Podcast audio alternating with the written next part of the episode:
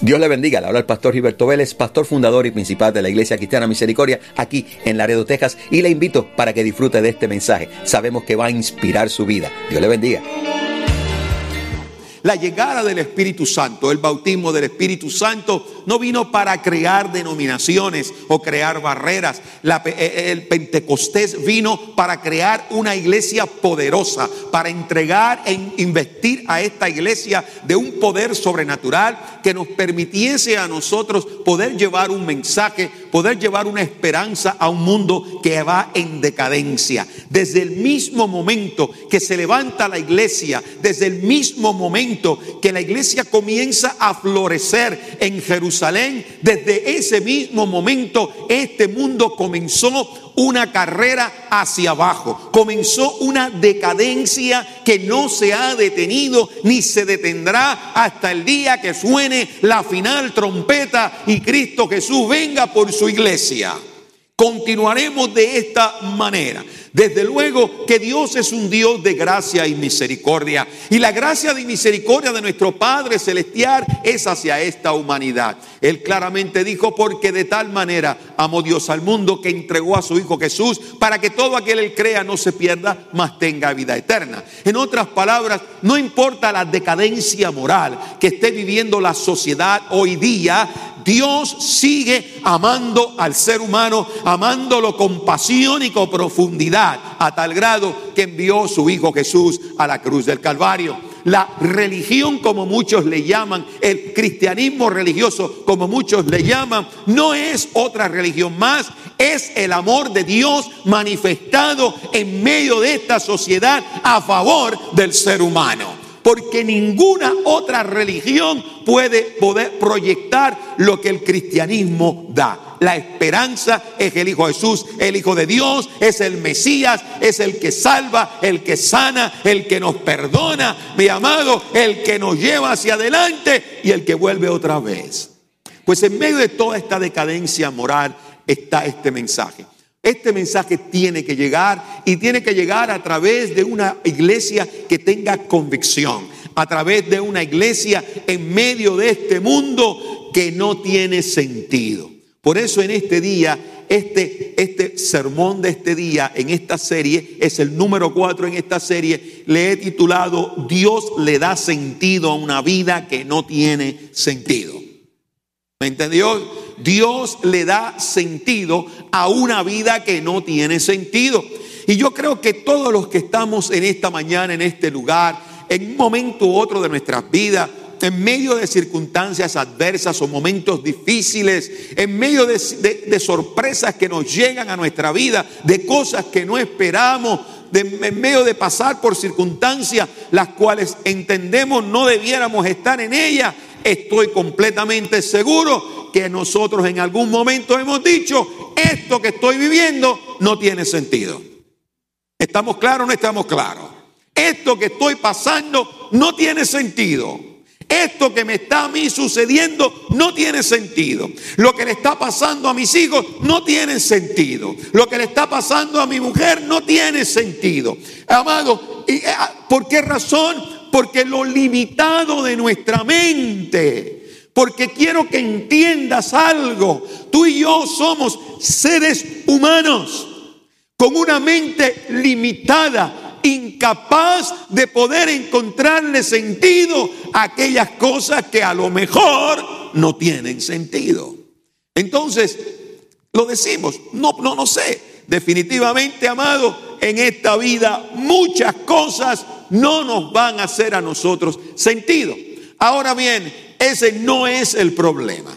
¿Por qué razón? Porque preocuparme yo si tiene sentido o no tiene sentido, tratar de resolver esa disyuntiva, es una guerra perdida. Entonces, lo que debe a mí preocuparme es qué voy a hacer yo como creyente, qué voy a hacer como ser humano en medio de esta sociedad y en medio de esta decadencia, en medio de todo esto que no tiene sentido. ¿Mm?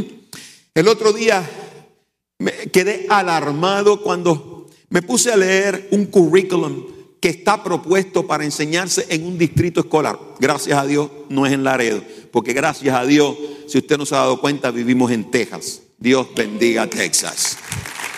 vivimos en Texas, ¿no? Y a veces yo digo, vivimos en la República de Texas, ¿no? Porque a veces somos tan, tan diferentes a otros lugares. Me siento muy orgulloso de nuestro, de nuestro estado, ¿no? So, pero estaba leyendo este, este, este papel, esta, esta noticia, este artículo, ¿no? Y estaban describiendo el currículum que quieren enseñar en, en niños de escuela elemental desde primer grado en adelante. Y, hermano, yo me quité la vista de la computadora que estaba leyendo el artículo y yo dije, God, this doesn't make any sense.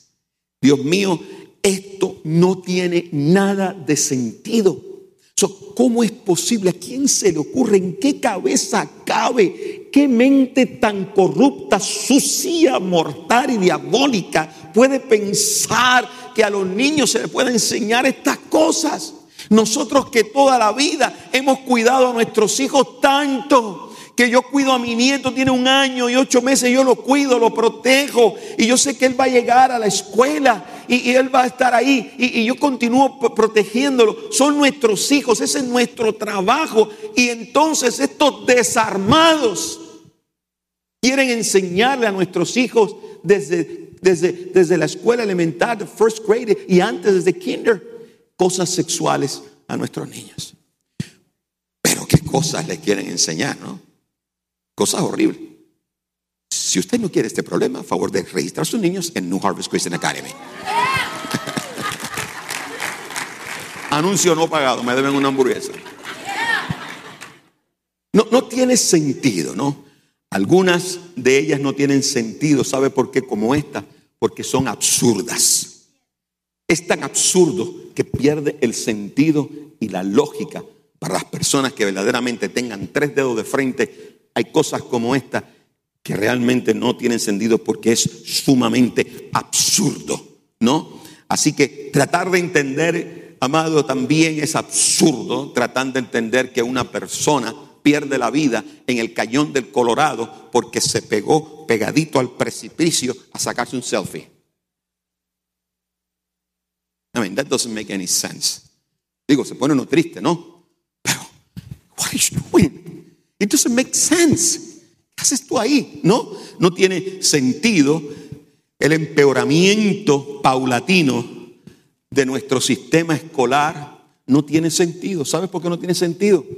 Porque hace años quitaron la oración de las escuelas. Y esto es el resultado de haber sacado a Dios de las escuelas. ¿Ah? ¿Me entiende? Este es el resultado. Nuestros niños se crían ahora sin ningún temor, no se les habla, no, no, no comienzan el día en la presencia de Dios. Eso no tiene sentido. Las tribulaciones que pasan nuestros hijos cuando no quisieron prestar atención a los consejos de los padres. Eso no tiene sentido. Verlos a veces a nuestros hijos pasando necesidades y sufriendo circunstancias, aun cuando yo me acerqué y le dijimos a nuestros hijos, no hagas esto así, esto te va a salir mal. Pero nuestros hijos todos son genios. No, eh, sí, la mamá lo defiende hasta el último. no tiene nuestros hijos a veces no, no escuchan, eso tampoco tiene sentido, ¿no? Amado, la confusión que sufren los creyentes cuando tratan de cuestionar a Dios por medio de, por medio de una prueba, porque es difícil y te vas y argumentas contra Dios, eso no tiene sentido. Escucha bien algo. Vivir la vida en un mundo donde lo que no tiene sentido es más común, es más común que lo que sí tiene sentido. Esto es un reto que nos tiene que dirigir a una búsqueda seria del, del sentido, pero en lo sobrenatural. Cuando, escucha bien, cuando lo que estés viviendo en este planeta no tenga sentido, cuando lo que estés pasando en este planeta no tenga sentido, lo que debes hacer es buscar el sentido en lo sobrenatural. Mira, ¿entiende lo que dice? Le puedo dar un aplauso, Señor, por eso. So, ¿Le puede dar un aplauso, Señor, por eso? So, lo que tienes que hacer en medio de lo que no tiene sentido es que te tienes que refugiar en aquello lo cual va a traer un sentido, no a tu mente, pero a tu espíritu. No lo entiendo, pero Dios es bueno. No sé por qué me pasa esto, pero Dios no se equivoca.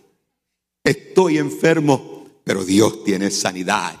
Estoy pasando por esta prueba, no la entiendo, pero sé que mi Dios está en control. Aleluya. Dios, amado, Dios no nos debe a nosotros explicaciones. Dios no tiene por qué contestar tu arrogancia. Repito, Dios no tiene por qué responder a tu arrogancia que intentas cuestionar a Dios en medio de tus circunstancias. No, Dios no debe explicaciones. Sin embargo, Él nos llena a nosotros de sabiduría. Y nos llena de sabiduría porque la sabiduría viene a ser el antídoto al cuestionamiento humano de todo aquello que parece que no tiene sentido. La sabiduría es lo que me permite a mí someterme a lo que Dios da. El mensaje que este mundo necesita escuchar es que nosotros no vamos a encontrar la solución a lo que está pasando, pero podremos sobrevivir en medio de lo que está pasando. Mi alma te alaba, Jehová. ¿Mm? ¿Me entiendes?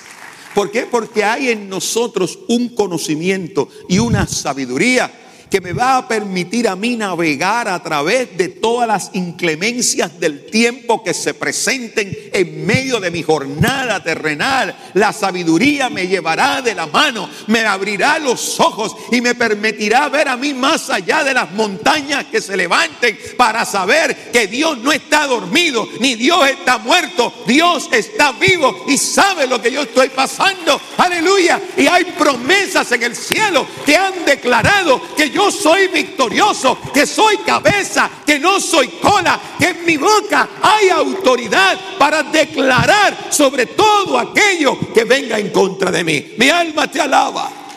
Que tengo dentro de mí un poder y una unción de parte de Dios que me da una autoridad para dominar aquello sobre lo que no tiene sentido.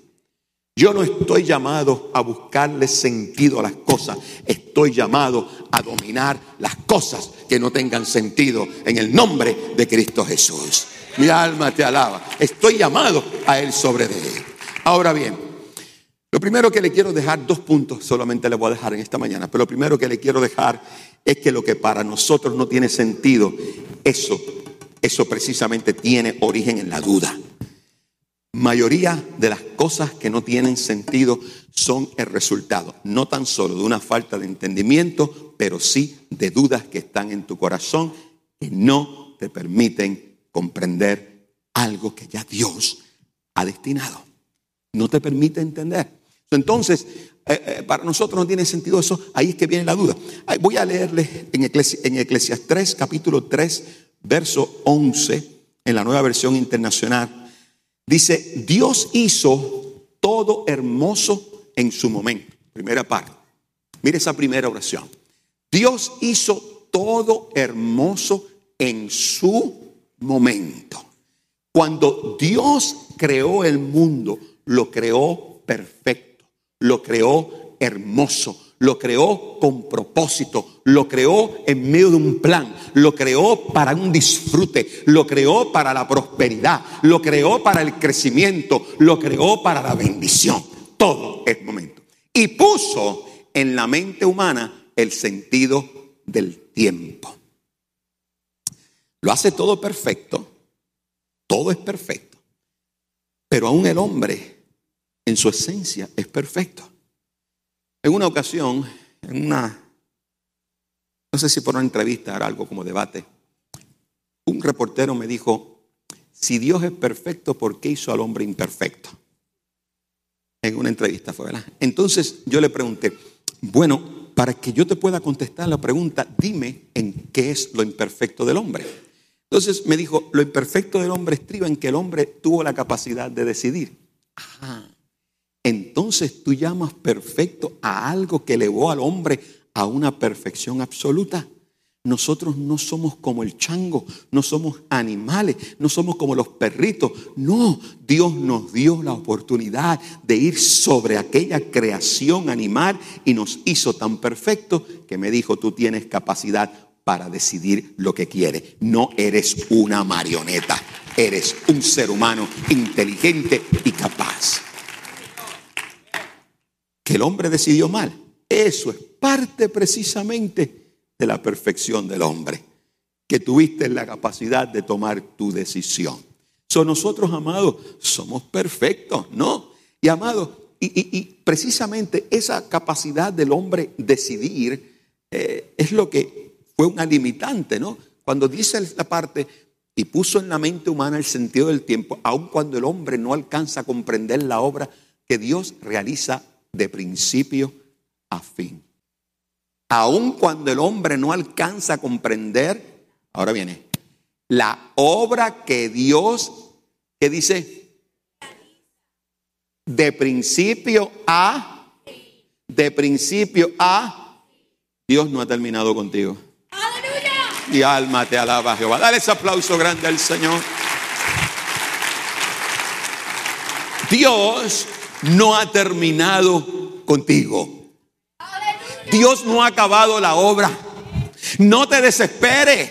Lo que no entiendes, tranquilo. Porque Dios no ha acabado la obra.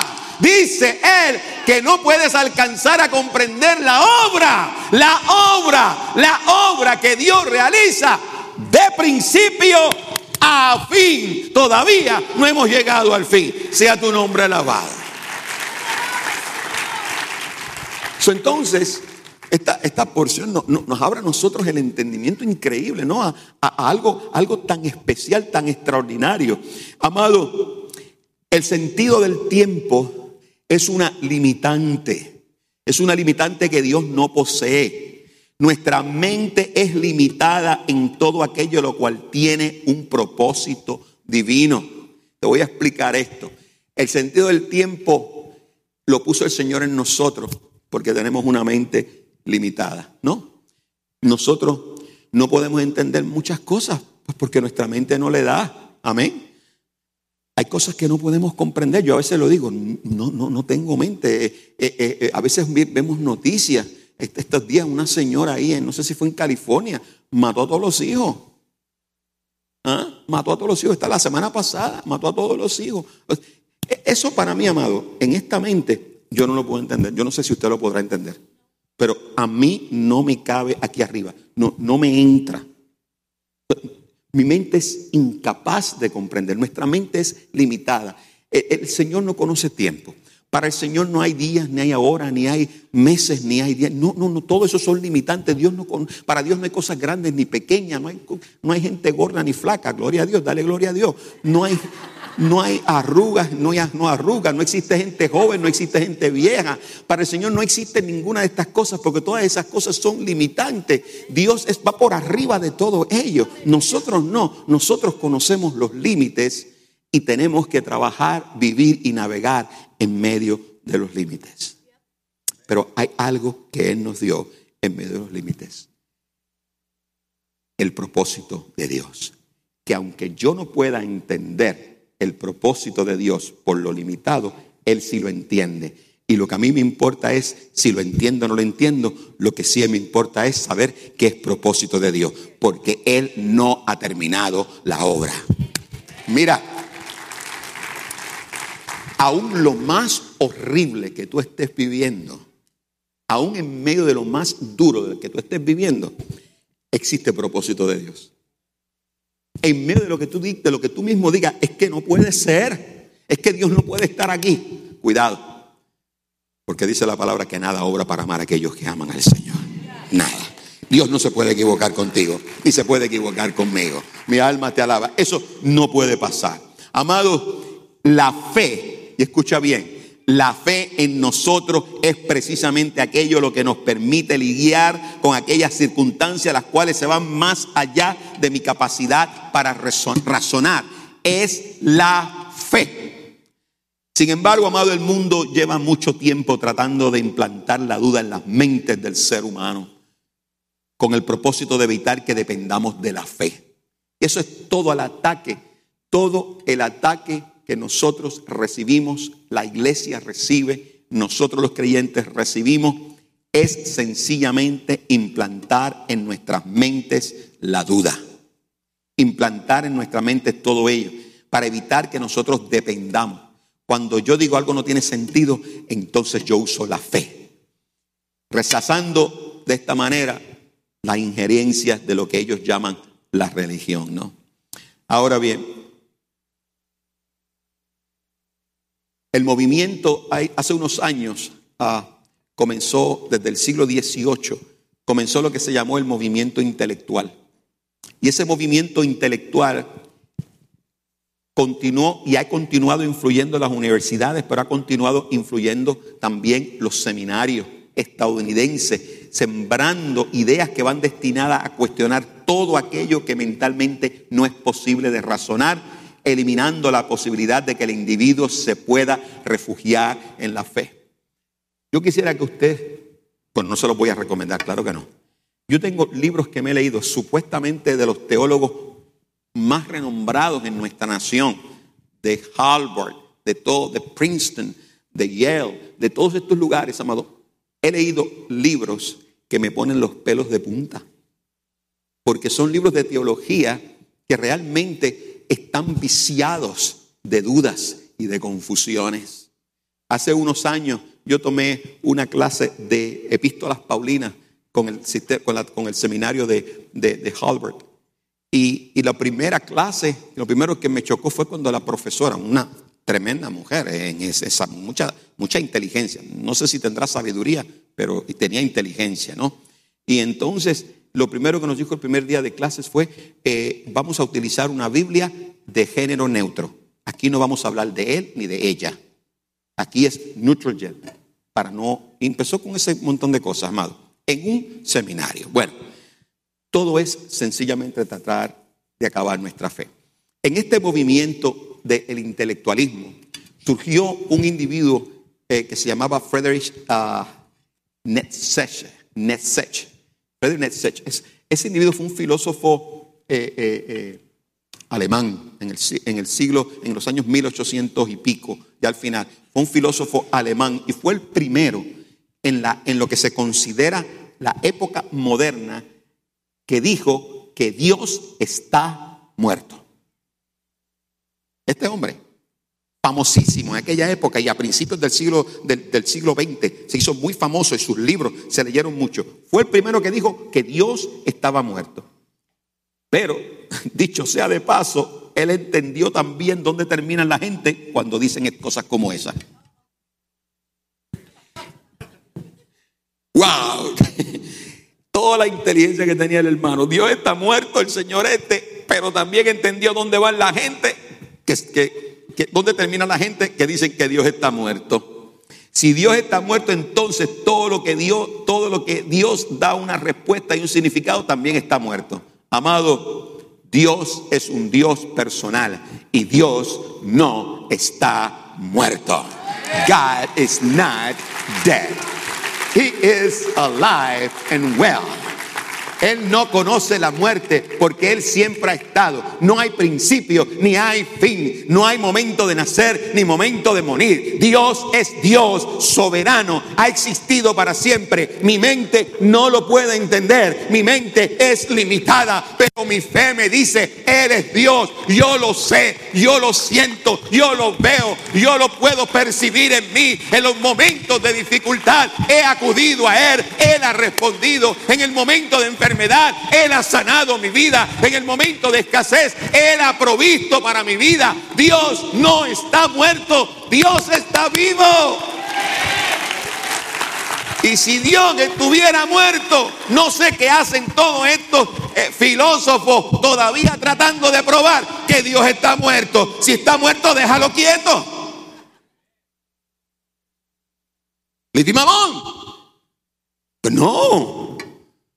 Keep going and going and going. Tan como el, como el conejito de, de, de las baterías, ¿no? Keep going and going and going. Amado, hay un Dios que creó todo y nos ha creado por una razón. Dios existe y ha creado todas las cosas. Dios da sentido a nuestras vidas. Los seres humanos quieren vivir para siempre y quieren encontrar un valor eterno en el mundo y en las, en las actividades y en las cosas de la vida. Y por consiguiente las cosas materiales y las actividades seculares nunca van a traer satisfacción. Amado, Dios está vivo. Lo segundo y último que voy a hablar es creemos en el Dios que tiene sentido. Y, con relación a lo que he dicho, mira lo que dice Eclesiastés 3, 12 al 14. Yo sé que nada hay mejor para el hombre que alegrarse y hacer el bien mientras viva. Y sé también que es un don de Dios que el hombre coma o beba y disfrute de todos sus afanes. ¿Cuántos dicen amén? ¿No? ¿Nos gustó eso, verdad? Yes. Y sé también, dijo, eh, eh, eh, dijo Cogelet o, o el predicador, dijo, y sé también que es un don de Dios que el hombre coma o beba y disfrute de todos sus afanes. O sea, el mismo sabio Salomón dice, el mismo sabio dice, es un regalo. Es un regalo de Dios que el hombre coma, beba y disfrute. ¿Ah? Pero cuidado, porque ya veo algunos que están Tranquilo, porque ahora te voy a decir lo siguiente. Un placer apropiado es un regalo de Dios. Disfrútenlo. Sin embargo, simplemente no esperes descubrir el significado definitivo de estas cosas. Podemos disfrutar todo lo que Dios nos ha dado al máximo, pero no podemos depender de ellas. El día que te mueras, vas a dejar el coche que tanto... El hermano va a dejar la troca que tanto paño le diste todos los sábados en la casa. ¿Mm? ¿Mm? Lo va a dejar también. El disfrute no es en todo lo que obtengo. El disfrute es la capacidad de disfrutar aquello que Dios me ha dado de lo que poseo cuando no anhelo algo más, sino sencillamente me conformo con lo que Dios me ha dado. Ahí viene el disfrute.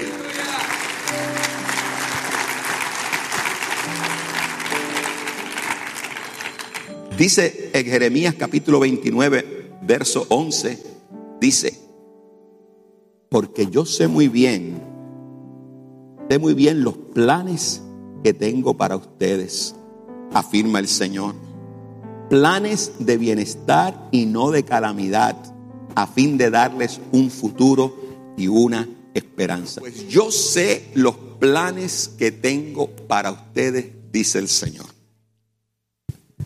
Yo quiero que tú sepas que no es cuestión si tú lo sabes o no lo sabes. Lo importante es que Él lo sepa. yo no puedo cuestionar a Dios no puedo interrogar a Dios cuando yo tengo una promesa que me dice, yo sé muy bien los planes que tengo para ustedes, afirma el Señor. Yo sé muy bien. Lo que tengo planeado para ti es especial. Es lo que necesita. Es lo bueno. ¿Cuáles? Tengo planes de bienestar y no calamidad, a fin de darles a ustedes un futuro y darles una esperanza. ¿Tú sabes por qué? Mi día no se ha acabado. Si mañana abro mis ojos, hay un futuro para mí mañana. Y hay un plan para mí mañana. Y no es de calamidad ni de sufrimiento de ninguna de esas cosas. Dios no se equivoca. Dios tiene planes de bienestar. Escucha bien, Regresando a Eclesiastés capítulo 3, versículo ahora número 14, eh, dice, sé además que todo lo que Dios ha hecho permanece para siempre.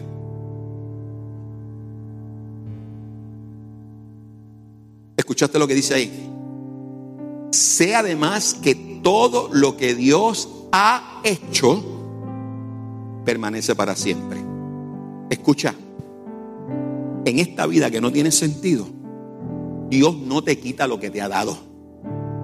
Lo que Dios te, dio, te dio permanece para siempre. No te lo quita. Lo que Dios ha puesto en tu corazón es perfecto y continúa para siempre. No hay nada que añadirle ni quitarle. Y que Dios lo hizo así para que se le tema. Dios no se equivoca. No, que estás pasando algo difícil. Dios no se equivoca. Eso es de bienestar para tu vida. ¿Sabes por qué, amado? Porque es interesante saber que Dios nos ama poderosamente. Dios intencionalmente creó la insatisfacción en la vida como un vehículo para acercarnos a Él. So, el final del discurso es que cuando yo no le encuentro sentido a algo, eso trae insatisfacción a mi vida. Y sabes una cosa, intencionalmente Dios creó la insatisfacción en la vida para que en ese momento tú te acerques a Él. Cuando no le encuentres el sentido a las cosas, repito, te vas a sentir desanimado, insatisfecho. Pero es precisamente ese el momento el que te acerca a Dios.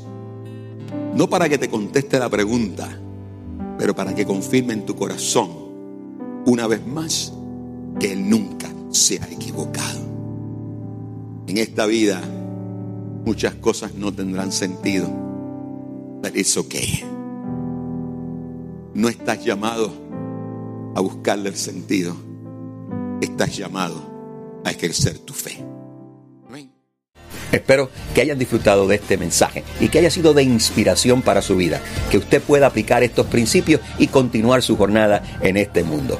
Así que te esperamos la próxima semana en otra edición de este programa.